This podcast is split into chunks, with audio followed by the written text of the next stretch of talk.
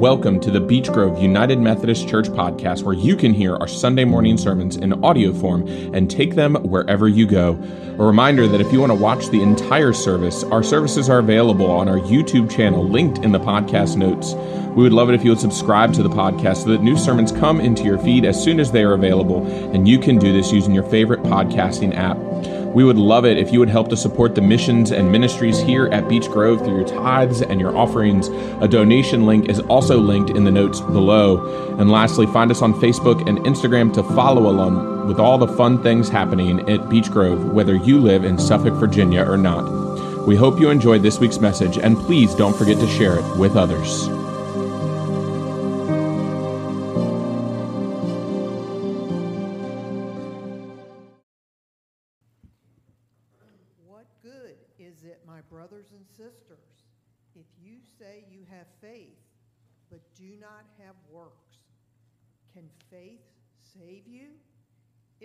Brother or sister is naked and lacks daily food, and one of you says to them, Go in peace, keep warm, and eat your fill, yet you do not supply their bodily needs, what good is that? So faith by itself, if it has no works, is dead. But someone will say, You have faith, and I have works. Show me your faith without works, and I, by my works, will show you my faith. You believe that God is that God is one. You do well. You I'm sorry. You demons believe and shudder. Do you want to be shown you the senseless person that faith without works is barren? Was not our ancestor Abraham justified by works when he offered his son Isaac on the altar? You see that faith was active along with his works, and by faith was brought to completion of the works. Thus, the scripture was fulfilled that says, Abraham believed God, and it was reckoned to him as righteousness. And he was called the friend of God. You see that a person is justified by their works and not by faith alone. Likewise, was not the person justified by works and not by faith alone? Rahab, the prostitute, also justified by works when she welcomed the messengers and sent them out by another road. For just as the body without the spirit is dead, so faith without works is also dead. This is the word of the Lord. Thanks be to God. Holy and gracious God, may the words of my mouth and the meditations of each one of our hearts be holy and pleasing to you.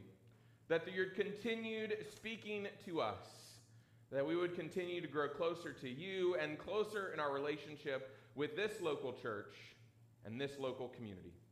It's in your son's name we pray. Amen. Amen. All right, so uh, we, we've been on quite a journey through this series, right? This is week five, and as uh, Sydney mentioned at the top, next week we're going to welcome new members into this church. We're going to, uh, well, actually welcome new members, and we're going to baptize an infant. And so, uh, ending this series with the epitome of the practice of what we are calling ourselves towards. But you see, when I started this series, I didn't want it to just be about those new members who are joining us. Because, yes, that is a celebration in and of itself. But I think one of the things that we lose sight of in the church is that as we go along, the vows that we make at our baptism or when we become members of a church, they often fade away into existence. Right? I was baptized uh, when I was about six months old in 1989, and I was confirmed when I went into fifth grade in the year 2001.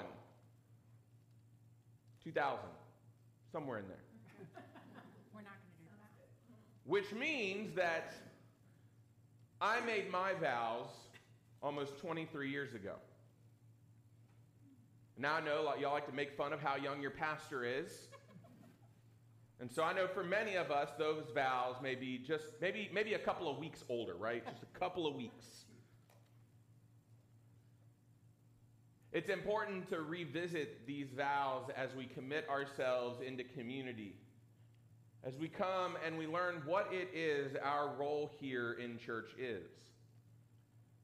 Because so often in our faith, we get into this manner of complacency right? We get inducted into the faith, right? We, we profess our faith in God. We acknowledge God's love in our life.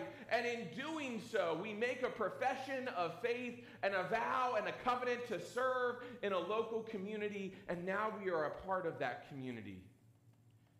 And it's almost like that honeymoon phase. Right there at the beginning, we get so excited to do all of these things. And it's not that the, the spirit wanes down, it's not anything, any of those things. Sometimes it's just a manner of complacency that as we are in a place for a long time, sometimes as the newness wears off, it takes a little bit more to continue to realize and continue to live into that work. Right? It becomes so much that when we look at what it means to participate in a church, oftentimes we think to ourselves, well, I go to church on a regular basis.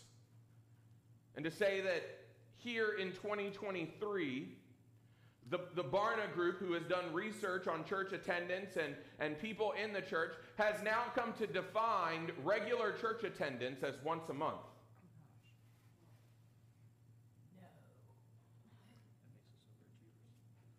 Which we begin to think about, and we begin to look and see that when we begin to define participation in the church, we begin to think of those one or two things that we do.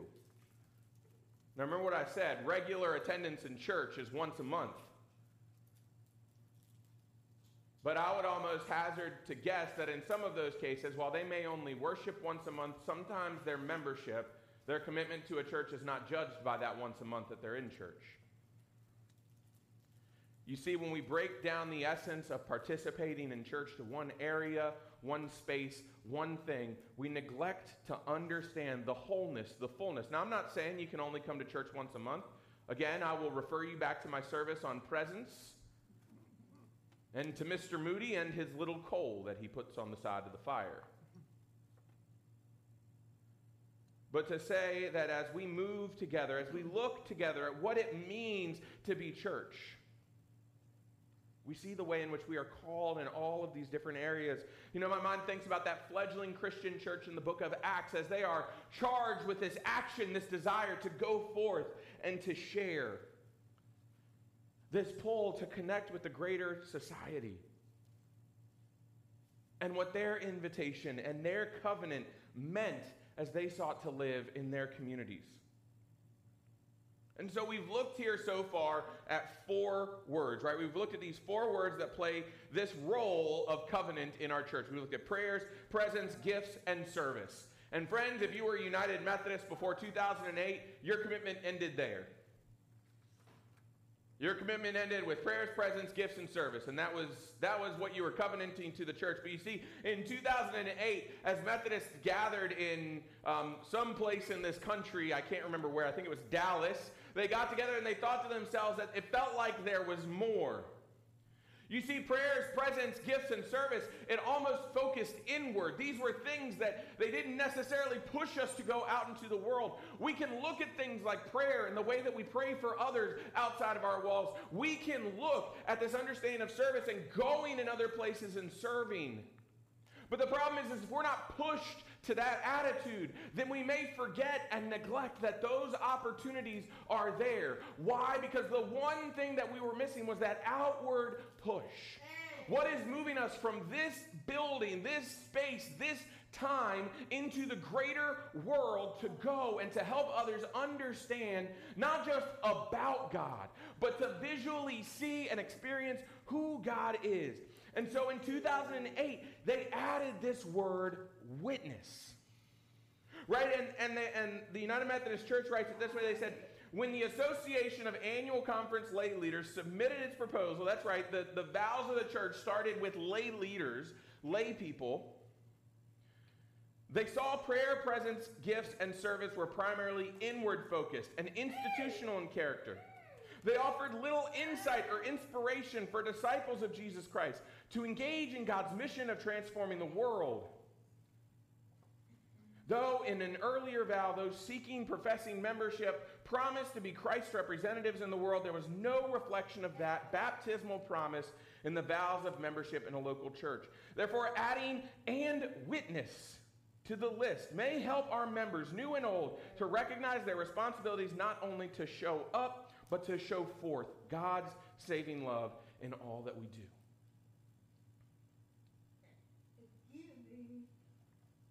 Right? Because it looks like off, more often than not that unless there is that push, unless there is that draw to do more, to be called to something greater, we often miss the opportunity. And so we look at this, this fifth and final vow. As members of this congregation, will you faithfully participate in its ministries with your prayers, your presence, your gifts, your service, and your witness? And I say all five of them today to remind us that none of these work in individuality. We do not in one instance decide today, right now at 10:59 a.m. on Sunday, September the 3rd, I am going to participate with my presence, and that is it. All you're getting for this hour is me being here.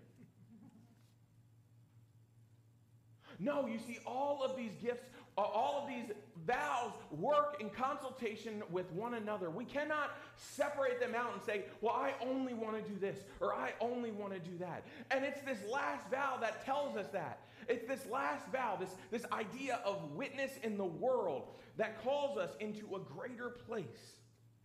Right? It boils down to the way that we both live and share our faith.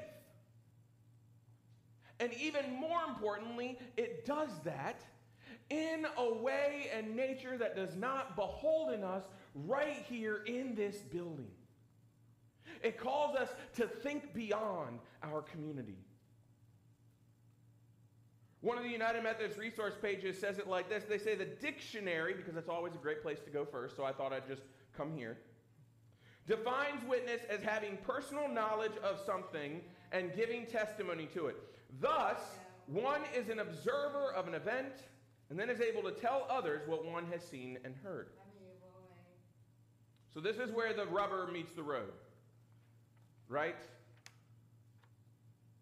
Because again, prayers, presence, gifts, service, a lot of that is our experience right here in this community, right? We pray together, we're present with one another, we give to help this community and we serve in this community. We serve one another. And yet, how do we reconcile that often inward nature with the mission of the United Methodist Church to make disciples of Jesus Christ for the transformation? Anybody know those last three words? Of the world. Right? It's not for the transformation of Beech Grove United Methodist Church. It's for the transformation of the world. We're inherently called in this to go forth from this place, to show what it is we have experienced within this community. It boils down to living our faith. It calls us to look beyond ourselves. It calls us into the community because faith is not just faith. Faith cannot just be faith. And I think that when we look here in Scripture, especially here in the book of James, we begin to know and understand, just like James says, faith without works is dead. Now, I love the book of James. It's my favorite book in the New Testament. Um, actually, James 1 27 and 28 were my, not just my confirmation passages, they were my ordination passages. And sometimes I catch slack because James is my favorite book, and James boldly declares that faith without works is dead. And folks come and say to me, Well, Pastor, how do you reconcile that? Does that mean that I have to do work to get into heaven? And then I always point them right here to James 2. Because James 2 gives us a definition of witness, gives us a definition of what it means to be a Christian, not just what it meant to be a Christian in biblical times, but what it can mean for us to be Christians in our present age, our modern era as well. Because James starts out here, James, or the writer here in James says, What good is it, my brothers and sisters, if you say you have faith but do not have works? Can faith save you? If a brother or sister is naked and lacks food, and one of them says, Go in peace, keep warm and eat your fill, and yet you do not supply their bodily needs, what good, what is the good of that?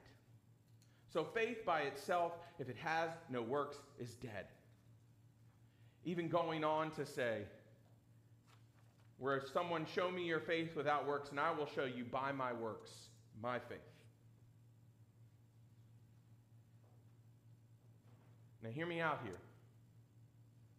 And I have said this multiple times because I do not want to be committed as a heretic in the church. I very much like my job. I very much like the church. Salvation is determined by faith. Right? Salvation is determined by faith. The moment we profess that we believe in God, the moment that we profess and acknowledge God's love in our lives, the moment that that happens, we are saved. Scripture tells us that. I'm not arguing that. What I'm arguing is we believe in a faith that transforms us. that calls and pulls us in different directions in this world. And if I'm being honest, not as a pastor, but as a Christian, it irritates me to see Christians whose works do not line up with their faith. Because that is not the witness that God calls us to have. Those are not the people that God calls us to be. And so, can faith without works save you, James? Yes. Faith can save you. But, friends, I'm going to have a hard time believing that you actually believe in God if your life is not transformed. If the works of your faith are not shown and are not present. Right? And here's why I can say this confidently.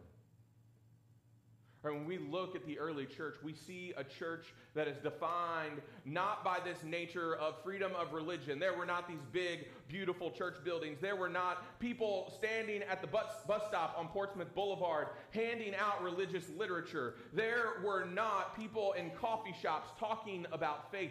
No, faith was the private conversations that you had in your home. Church was a gathering of a few families who all believed in the way of Jesus. And they had a meal together. And they talked about how awesome Jesus was and how great the teachings of Jesus called them to do better things. And witness for them meant not going out and talking about Christ.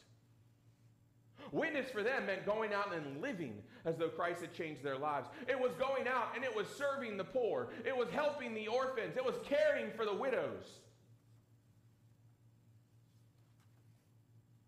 Show me your faith, and I will show you my works. I will show you by my works that I believe in God, that I believe in Jesus. Right? The people literally participated in ministries because it was the only way that they could do it. And thereby giving us this example of what it means to witness to our faith. Right? If our faith means anything, if we profess and scream our faith to God in the mountains, shouldn't that change? Shouldn't that help us to know who we are and how we relate to other people in the world? Right? When we proclaim our faith in God in our baptism, we recognize the world that surrounds us. And we covenant to be a part of the work that God is doing in that world. And so our witness is the fruit of our faith. Right? Why? Because if, if prayers, presence, gifts, and service are what we are doing here, Which, I mean, honestly, worship is a great embodiment of this vow. Right? We pray, we are present, we offer gifts, we have people who are serving with us today, and we are serving amongst one another. And what's the last thing that we do? What do I do? I kick you out of this building. Honestly, I got to lock up. Because the fruit of what is experienced, of what is gained, of what is understood, of what is learned in this space takes us out into the world to go and do that work, right? Faith produces fruits. And fruits, those are our works. Even when we look at how Paul is describing this nature of faith and works, we see that as Paul is talking to the Galatians, Paul is defining this nature of believing, and then what does Paul call it? The fruits of the Spirit. To be a witness means we take the gospel, we allow it to transform us. We breathe in the Spirit and we go out into the world. The Spirit is a part of us and calls us beyond our living. This local church, this community, this body of Christ needs your witness. We need your experiences. We need your beliefs. We need your faith in God. Why? Because that is what drives us to do any and everything that we do. I have people who ask me, Andrew, why, why are you a pastor? And I want to jokingly say that I lost a bet, but